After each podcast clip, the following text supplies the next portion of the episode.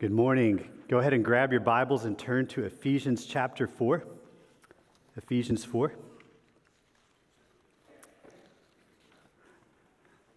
I'd like for you to start, uh, just think about this. That, that 2,000 years ago, a few men watch as Jesus ascended into heaven. A few dozen men. And he looked at them and, and he gave them parting words make disciples of all nations.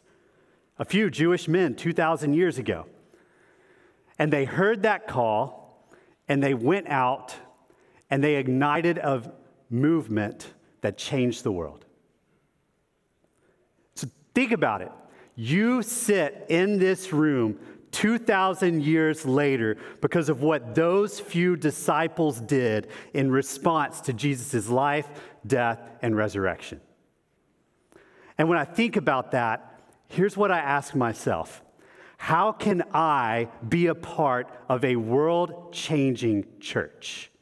Right, when I look at those few dozen men and see how they sparked a movement that ignited the world, set it on fire so that we could sit in a room 2,000 years later, I want to know how do I become a part of that kind of church? Because I want that. I want that for Morrison Heights. I want that for our college ministry. How can I want to be a part of a church that changes Clinton and the ends of the earth? And I hope you want that too. Last week, Dr. Greg covered the, the first half of Ephesians chapter 4, but we're going to need to quickly recap it to set the stage of, of where we're going to focus this morning. We're going to look at, at this, this passage and answer this question How can I be a part of a world changing church? So let's dive right in. Ephesians chapter 4, verse 1. We're just going to read the first verse and kind of pause for a second. Paul writes, I, therefore, a prisoner for the Lord, urge you to walk in a manner worthy of the calling to which you have been called. Walk in a manner worthy, to walk worthy. As Dr. Greg discussed last week, this is the verse in the book of Ephesians where Paul shifts gears. Up to this point, all of Ephesians has been big picture. It's been all about God's cosmic plan. Ephesians 1 4 through 6. If you want to flip back, it tells us that God chose us, the church, in Him, in Jesus, before the foundation of the world, that we should be holy and blameless before Him.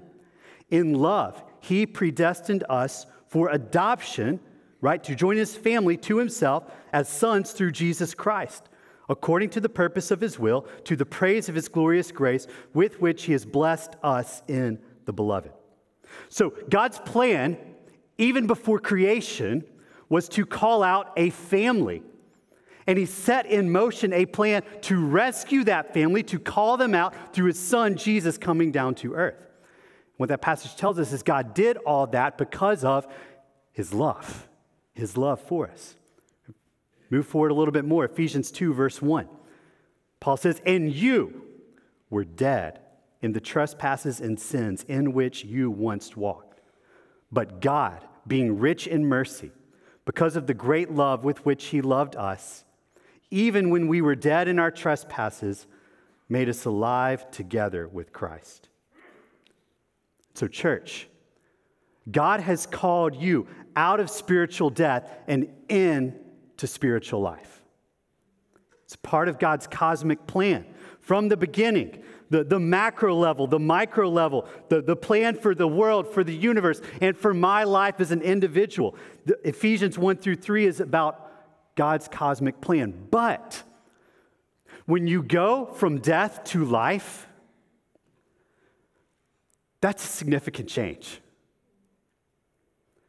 And it should fundamentally offer, uh, alter the way you live. As Dr. Greg spoke last week, it's the, the indicative that leads to an imperative. Your, your calling, your identity has changed, and so your, your outward bearing of that should also begin to change. And so that's what Paul's saying. Now, because of what God has done cosmically and in you personally, walk worthy. But when Paul says walk worthy, the first thing he goes to is living rightly in the church living rightly in the church. And so here's, here's a big truth. If you're taking notes, write this down. It's this living rightly in the church is essential to every Christian. Living rightly in the church is essential to every Christian. This passage, Ephesians 4, is about the church. Life in the church is built into the DNA of every single Christian. It's who you are. So here's how Paul describes it. Verse 2, Ephesians chapter 4. With all humility and gentleness, with patience, bearing with one another in love, eager to maintain the unity of the Spirit in the bond of peace. There is one body and one Spirit, just as you were called to the one hope that belongs to your call one Lord, one faith, one baptism, one God and Father of all, who is over all and through all and in all. This is life in the church right? It's living together in a unity around shared beliefs about God. And this is the first thing Paul writes about when it comes to walking worthy as a follower of Jesus. So, y'all, church is not an optional activity for the follower of Jesus. We must live rightly in the church. But how do we do that? What does that look like? How do we become a part of a world changing church? Verse 7, Paul continues, but grace was given to each one of us according to the measure of Christ's gift. So, get what Paul just said. He went from saying there's one God, one hope, one faith, one baptism, but grace has been given to every single one of us according to the measure of Christ's gift. Therefore, it says, when Jesus ascended on high, he led a host of captives and he gave gifts to men. Verse 9, in saying he ascended, what does it mean but that he had also descended into the lower regions, the earth? He who descended is the one who is also ascended far above all the heavens, that he might fill all things. Now, to be honest, those last couple verses are some that have always really confused me. So, what's he saying? I, I think it's simply this Jesus conquered, then he gave gifts to his people. Jesus conquered, then he gave gifts to his people. This quote, when he ascended on high, is taken from Psalm 68. Psalm 68, which is all about God conquering his enemies. Now, when a king conquers here on earth, he takes from his enemies and he shares the loot with his people. Whatever he takes from those he conquers, he shares it. And Psalm 68 is all about how God had conquered the enemies of his people. And his people praised him, and then he gave his, people's, his people gifts, right? The land, the temple, peace, rest. And what Paul is telling us is that what God did for Israel back then, Jesus has done for us today. Jesus conquered sin and death when he died on a cross, but the tomb couldn't hold him. He won. He was a victor, a conquering king. And now he gives his people, the church, gifts out of that victory. And then Paul continues. We found, find out exactly what that gifting looks like for us, the church. Verse 11 And he gave the apostles, the prophets, the evangelists, the shepherds, and the teachers. So he gave these gifts for a purpose to equip the saints for the work of ministry, for building up the body of Christ until we all attain to the unity of the faith and of the knowledge of the Son of God, to mature manhood, to the measure of the stature of the fullness of Christ, so that we may no longer be children tossed to and fro by the waves, and carried about by every wind of doctrine, by human cunning, by craftiness and deceitful schemes. Rather, speaking the truth in love, we are to grow up in every way into Him who is the head, into Christ, from whom the whole body, joined and held together by every joint with which it is equipped, when each part is working properly, makes the body grow so that it builds itself up in love. And so the gift that Jesus gives to his church is five types of leaders, five giftings, equippings for the good of the church. And the purpose is so that we as the church can grow into maturity together. And as this happens, we will become a world changing church. Which brings me back to our original question How? How can I be a part of a world changing church? And I want to give you two answers this morning. And the first is this live a Christ transformed life in community with others. So if you're taking notes, write that down. How can I be a part of a world changing church? Number one, live a Christ transformed life in community with others. That's our first action, living a Christ transformed life in community with others. So, to look back at verses 2 and 3 of Ephesians 4, he says, I urge you to walk worthy with all humility and gentleness, with patience, bearing with one another in love, eager to maintain the unity of the Spirit in the bond of peace. Right? And I look at those traits humility, gentleness, patience, bearing with one another in love, eager to maintain unity. And I think, how much better would church be if everyone lived according to these virtues?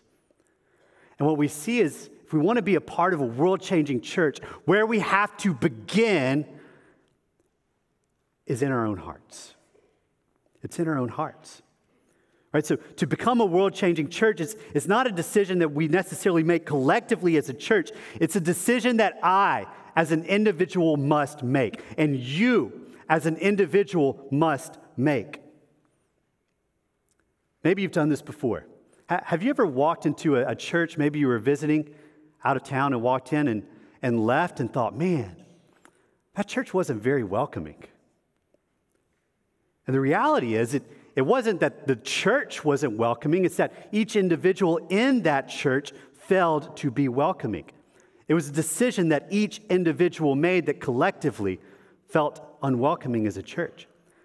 So the reality is, if you want to be a part of a world changing church, then you must start with your heart. You must start with your heart. You must personally seek to be humble, gentle, patient with others. Let me sum it up to you this way Will you take a 1 Peter 4 8 mindset? A 1 Peter 4 8 mindset. 1 Peter 4 8 says this Above all, keep loving one another earnestly, since love covers a multitude of sins. Keep loving because love covers a multitude of sins. So the question I ask myself is, is this When someone wrongs me, will I cover it up with love? When someone wrongs you, will you cover it up with love? You know, I look back at Ephesians 4 2 and it says humility, gentleness, patience. And I hear those, and, and the reality is you don't really need humility, gentleness, and patience unless someone's not quite acting as they should. You don't need patience unless someone's being frustrating, right? And in a moment, we're going to talk about gifts. But before we do, we need to remind ourselves of 1 Corinthians 13, where Paul writes this in verse 1. He says, If I, the Apostle Paul, if I speak in the tongues of men and of angels, but have not love, I am a noisy gong or a clanging cymbal. And if I have prophetic powers and understand all mysteries and all knowledge, and if I have all faith so as to remove mountains, but have not love, I am nothing. If you don't love others through their shortcomings, then your spiritual gift does not matter. Paul tells us in this passage in 1 Corinthians 13 that love is first. Love is the essential ingredient that all believers must have if we will experience unity and maturity in the body of Christ and become a world changing church. Without it, we won't be the type of church. We must start by living a Christ transformed life of love. That's the first way we must, the first action we must take to become a world changing church. The second is this second action for you to take find your gift and use it. Find your gift and use it. So remember, this passage teaches us that Jesus came to earth, conquered sin and death, then ascended into heaven. And as a part of that, he has now distributed gifts to his people, the church. And specifically in this passage, God gives five gives gifts to, to five different gifts to people apostles, prophets, evangelists, shepherds, and teachers. In, our, in, the college ministry, we've, we've taken to calling these gifts the APEST gifts, right? A P E S T, apostle, prophet, evangelist, shepherd, teachers. APEST. Now, these gifts are huge. God's word is telling us that they are necessary, they are essential for the entire church to grow in terms of size and maturity to ultimately become more like Jesus. But before we look at these gifts and go, I want to I want to drill down deep and really understand what these gifts are. But before we do that, there's three things I need to state clearly to help give us context, a framework. And the first is this God's gift is people, not titles. God's gift is people, not titles. Right? Look, look at it. Verse 11. In this passage, God's gift is evangelist, not the office of evangelist not the title of evangelist. God has gifted the church with people who evangelize. And if no one acts, evangelism won't happen. We need people with these gifts exercising these gifts. The second thing I need to state is this the people in this passage, these people are not just paid ministers. These people are not just paid ministers. I think as church people, sometimes we're guilty at looking at a list like this and saying, oh, these are the different types of vocational ministry you can have. Well, when Paul wrote this, there, there weren't a lot of churches hiring ministers. When he's talking about these gifts, he's talking about people who are soldiers, tax collectors, fishermen, people to whom God has given these gifts. He's given these gifts to the church for the purpose of building it up. And here's why I tell you this. It's the third thing I need to state. It's that you almost certainly have at least one strength on this list. You almost certainly have at least one strength on this list. I think that each person is wired by God towards one or two of these five roles, which means that you have a unique part to play in the expansion and maturity of God's kingdom, the church. You have a unique role, a unique gift that's been given to you by God. So now I want to drill down deep to this question Who are the types of people God has given for the church's growth? Because in my life, I have found the most clarity in how I'm wired to serve by looking into this passage, by looking into Ephesians 4. And specifically, I look at this passage and then I look at Jesus. I look to see how he acted out perfectly each of these five gifts. Now, I don't have each of these five gifts. As this passage tells us, God gave some measure of grace to each one of us so that each of us would need the other and we could be fulfilled. We could be unified. But Jesus was perfect. And he perfectly exemplified every single one of these gifts. And in our church, and especially in our groups, in our life groups, we can look to Jesus to see how we are to live out the gifts that he has given to us. He is our model, he is our rabbi, he is our teacher. So let's start with the first gift, the A, the apostles. Right? And don't get confused. We're not talking about capital A apostles like, like the 12 or the apostle Paul. We're talking lowercase a apostles here. Apostles are the pioneers of the kingdom, the pioneers of the kingdom. They are sent to places where the kingdom is not. They are sent by the church to places where the kingdom is not. The Greek word apostle literally translates to mean sent one, one who is sent. So just think about in terms of Jesus what it means to be an apostle. that God saw a sinful world in need of a Savior. And so he sent Jesus for a purpose from heaven to earth. Think about the Apostle Paul, who wrote the book of Ephesians. I love the way Paul describes his calling as an apostle in Romans 15 20. He says this He says, I make it my ambition to preach the gospel, not where Christ has already been named lest I build on someone else's foundation. In other words, he's saying, My calling is to be sent by the church where Jesus is not already. I want to go to lostness, go to the people who've never heard, and begin a new work. And that's who an apostle is someone who sees a need, a pocket of lostness where the kingdom of God is not, and is sent by the church to take the kingdom there. That's what apostles do. Now, as believers, we are all sent. John 20, 21, Jesus looks at his disciples and he says, Peace be with you. As the Father has sent me, so I am sending you. So he looks at all his believers, all followers of him, and he says, I'm sending you all over the world to lostness. But some of you have an extra measure of grace towards this gift.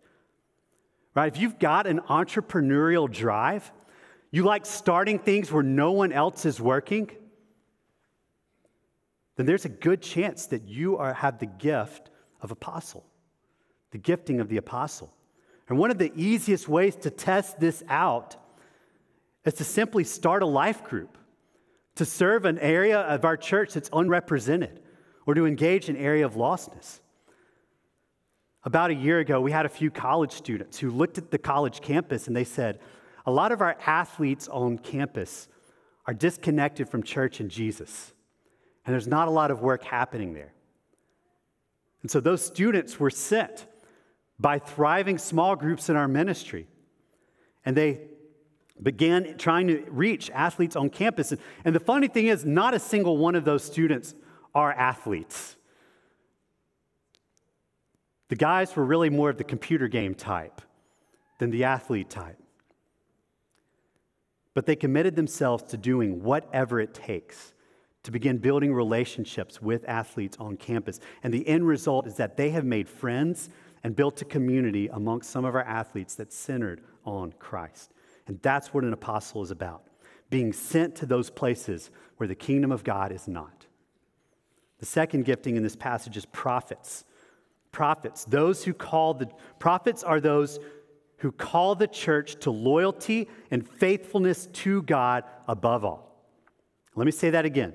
They're those who call the church to loyalty and faithfulness to God above all. Now, I'm throwing this word prophecy, and it can be a little bit of a, a messy one, so let's not get confused by it, okay? Prophecy in the Old Testament is sometimes about telling the future. We know that.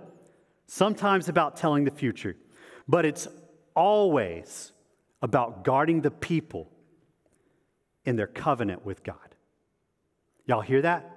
Even when a prophet tells the future, it's for the purpose of helping to guard God's people in their covenant with Him. Today, I think when we talk about prophecy, we should avoid trying to tell the future. I don't want to be a prophet who tries to tell the future, and I can tell you why. Deuteronomy 18 says that if you're a prophet who tries to tell the future and you get it wrong, best case scenario is no one listens to you ever again. Worst case scenario is you get stoned. That's not a chance I'm personally willing to take. So, although I think the part about telling the future is past, the part about prophets calling God's people to continued faithfulness and relationship with Him, that's still very much needed. Think about how Jesus did this. Matthew 5 48. Jesus said, You therefore must be perfect, as your heavenly Father is perfect. In other words, Jesus says God's law is important. It shows us who He is and how to live in right relationship with Him. He's acting as a prophet in this moment. He's reminding us that sin breaks our relationship with God, and then He calls us to repent and be restored in that relationship with Him. It's Jesus as a prophet. I can think of one of my students. a guy named Joel Purvis. You may know Joel, he's the son of Jeff and Molesta Purvis uh, here at the church. Joel was a leader in our ministry for several years, and uh, in our leadership team, we would be making all these plans on how we were going to go to campus and meet students and share the gospel with them, planning, planning, planning. And finally, Joel would just hold up his hand and he would say, Hey, I, I think we need to stop. And I think we just need to pray. Because we're making all these plans, but unless we are in relationship with God, we're not going to have what we need to do the things He's calling us to do. And unless He's in it, it's not going to matter what we plan. Now, that's a man who's doing the work of a prophet, calling us to be restored in our relationship with God and seek Him in His presence. Gifting of the prophet. Third, evangelists. Evangelists are those who proclaim the good news of the kingdom. They are those who proclaim the good news of the kingdom. People with the gift of evangelism, these are the people who just naturally share the gospel in conversation with others. They get the core message of the kingdom in the core of who they are. And they just naturally bring others along with them into church. If you have someone who invited you here this morning, chances are that person's just got the gift of evangelism, right? When they are somewhere doing something, other people just want to join in. One of my favorite stories of Jesus as the evangelist is in John 4. Jesus sits down with a woman at a well. And in this seemingly random conversation, he explains to her that he is the one who can satisfy her spiritual longing. And by the end of that conversation, she runs to her town and begins telling others about the Messiah. Jesus, the evangelist, produced a new evangelism, evangelist. And that's what evangelism is all about. Now, once again, as with all of these gifts, all of us are called to evangelize. Every single one of us is called to be a witness to our risen Lord. But some people have just been given the gift. They've just been given the gift. And when I think about this, I, always think of my, my wife's sister, my sister in law. She's, she's the kind of person who can be checking out groceries, meet the cashier, and by the time she's got all her groceries, the cashier follows Jesus. Like she's just got the gift. I don't know what it is about her, but she can just bring people to the Lord. She doesn't even try, it's just naturally who she is. So we all evangelize. We all proclaim the good news, but there's some who have the gift, and you must exercise that gift. We need you. We need you. Fourth, shepherds. Shepherds are those who maintain and develop healthy community and relationships. They maintain and develop healthy community and relationships. Y'all, people, people are like sheep, especially church people, right? That's kind of how we are. We wander around sometimes. Sometimes we get stuck. Sometimes we get lost. We've all been there. And shepherds are all about caring for and protecting the flock. Jesus was the good shepherd. He compares himself to a shepherd who would leave the 99 to go after the one who was lost. And God has given shepherds to the church. These are people who are all about helping people grow, helping them become more like Jesus, stopping and ministering to them when they are breaking down. Shepherds don't want anyone to get left behind. We need shepherds. Finally, teachers. Teachers are those who help the church gain and understand biblical wisdom. They help the church gain and understand biblical wisdom. These are people who like taking complex truths about God and making them understandable and applicable to the church. These are the people who can take the, the big ideas about God and the Bible and show you how they matter in your everyday lives. Just think about your least favorite subject in school when you were growing up. Chances are you don't like that subject because while your teacher may have taught you the facts, they never showed you why they mattered. But God gives teachers to the church so everyone can understand deep truth and how to live it out. Jesus was the ultimate teacher. He had this way of explaining the deep things of God that made sense to the people who heard it. He was adept at using word pictures and telling stories so that every single listener got a clear uh, picture of what he was talking about. so these are the basic definitions of the gifts apostle, prophet, evangelist, shepherd, teacher. Now, here's what I want to show you. When all five of these gifts are working as they should in a group, in a small group, or in, in the church body at large, something amazing happens. Get this apostles go and they claim new ground for the kingdom. Evangelists go with them and they're sharing the good news and they're drawing people into the church. Teachers are making sure these new believers and everyone understand Scripture. Prophets are reminding God's people of their need for Him and to be, crave His presence daily. And shepherds are coming alongside of people and loving those who are hurting and who are struggling and who are falling behind. And when I think about that, y'all, that sounds like a church that can change the world. It's living as God has created it to live. And that brings us to the whole point of this passage, which is God has built this into the DNA of us, his church, for unity and maturity. Ephesians 4:11. Let's just reread these verses so we can see what happens, right? He gave the apostles, the prophets, the evangelists, the shepherds, and teachers to equip the saints for the work of ministry, for building up the body of Christ, until we all attain to the unity of the faith and of the knowledge of the Son of God to mature manhood, to the measure of the stature of the fullness of Christ, so that we may no longer be children, no longer tossed to and fro by the waves, and carried about by every wind of doctrine, by human cunning, by craftiness in deceitful schemes.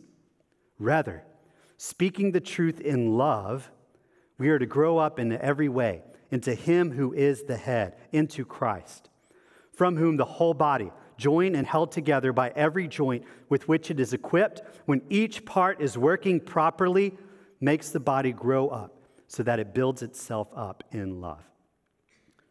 Unity and maturity. When you, you learn to use your gifts, everyone wins. And I think three things happen, right? Number one is you operate in your God given strengths. You operate in your God given strengths. Uh, this is kind of a, a silly example, but uh, if you catch me texting, I do something kind of weird, like most people text with their thumbs kind of like this, right? I use my thumb and index finger. My college students see me do that and they make fun of me. But the reason is this thumbs are not built for dexterity, they're built to help you hold things. But your index finger, that's made for doing uh, kind of uh, detailed tasks right? It's, it's, made, made for pointing it's made for doing things like, like when you type, you type with your fingers. So I like to use the finger that's designed for the task at hand, even if everybody makes fun of me about it. I don't care, I don't have a problem with it. But it's like this for us in the body of Christ. When we live in our gift, it feels right. Because God has made us, gifted us with His Spirit inside of us to live that way. And so when we get this, when we find our gifts and use them in love, we operate in our God given strength. Second way we win is this you recognize your need for others. You recognize your need for others. Now, I'll be honest. I don't think I'm gifted as a shepherd. I'm able to shepherd, but my gifting is more on the teaching side. My default, when someone is struggling, my default is like, oh, you, you just need a healthy dose of the truth. But what I found is that when someone's struggling, an insensitive dose of the truth is not what they need. They need love and support and someone to come alongside of them. And as a result, I love having shepherds on my team. These are the people who can look at me and they'll stand up and they'll point out to me the places in our ministry where people are struggling. They're the ones who will show me what it looks like to run towards those who are hurt. The fact that I have a gift and that you have a different gift means we need each other. Which brings us to the final thing that happens as we do this. Our church sees unity and maturity. So here's where I want to land, just real practical. How do you find your gift? How do you find your gift? Maybe you're wondering, you're not sure. First thing I would say, a great place to start is to simply take a spiritual gifts test. These are not the Word of God, these are not perfect, but they give you a great place to start. And the second thing I would say to follow up is this try acting like each of these fivefold gifts.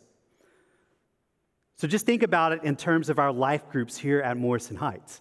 If you think you might be wired as an apostle you love in, in business, starting new businesses, that entrepreneurial drive, just try starting a life group. Or if you think you may be wired as a prophet, join a life group and help disciple the members of that group. If you think you might be an evangelist, ask to be the person who invites and contacts people for your group and draws them in. If you think you might be a shepherd, ask if you can lead by checking in weekly on your group's prayer requests. If you think you're a teacher, ask if you can prepare and lead the discussion. And what will happen is you practice the gifts, you'll quickly see how the Lord's gifted you and how He hasn't. Now, sometimes you may be called to work or lead outside of your gifting, and God's going to give you the grace you need to do that if He calls you to do that. But the reality is, we all need a place where we can use our gifts. So the possibilities are endless. Find a community and start learning. The final thing I'll say on how do you find your gift is to let someone else speak into you. Let someone else speak into your life. Let someone else watch you and begin to name the things they see in you. Here's where, I, especially to this group, I, I want to give uh, maybe an encouragement. For those of you who are older adults, know, the young people in our church need you to watch them and name the gifts that Jesus has given them so that they can grow up to use their gifts and be lifelong faithful church members. You know how to recognize gifts in others because you've been there, you've seen it. So I want to challenge you to get alongside some younger believers and begin to name gifts in them. So let's do it. Let's get out there and be a part of growing the body of, our, of Christ. As we live, Christ transforms lives and we find our gifts and use them. God's word is clear. You've received a gift for a reason to help grow the body of Christ and grow it to fullness in Christ. This means that if we want to experience his fullness, if we want to be a part of a world changing church, it starts here in this room with each one of us. Will you pursue the gifts that God has given His church? Will you figure out your place? Because if you will start the journey, I promise that God will use you in big ways. Let's pray. Lord, I thank you that we serve a risen King who has conquered sin, and death. And now he reigns in heaven with you. And Lord, I thank you that you have not left us as his followers to do this in our own strength, but that, Lord, you gave gifts to us. And that, Lord, as individuals, as we use our gifts, we see unity and we see growth in ourselves and in your kingdom. Lord, I pray that you would help us to live into this truth and you would make us a world changing church. Lord, I pray all these things in the name of your Son, Jesus.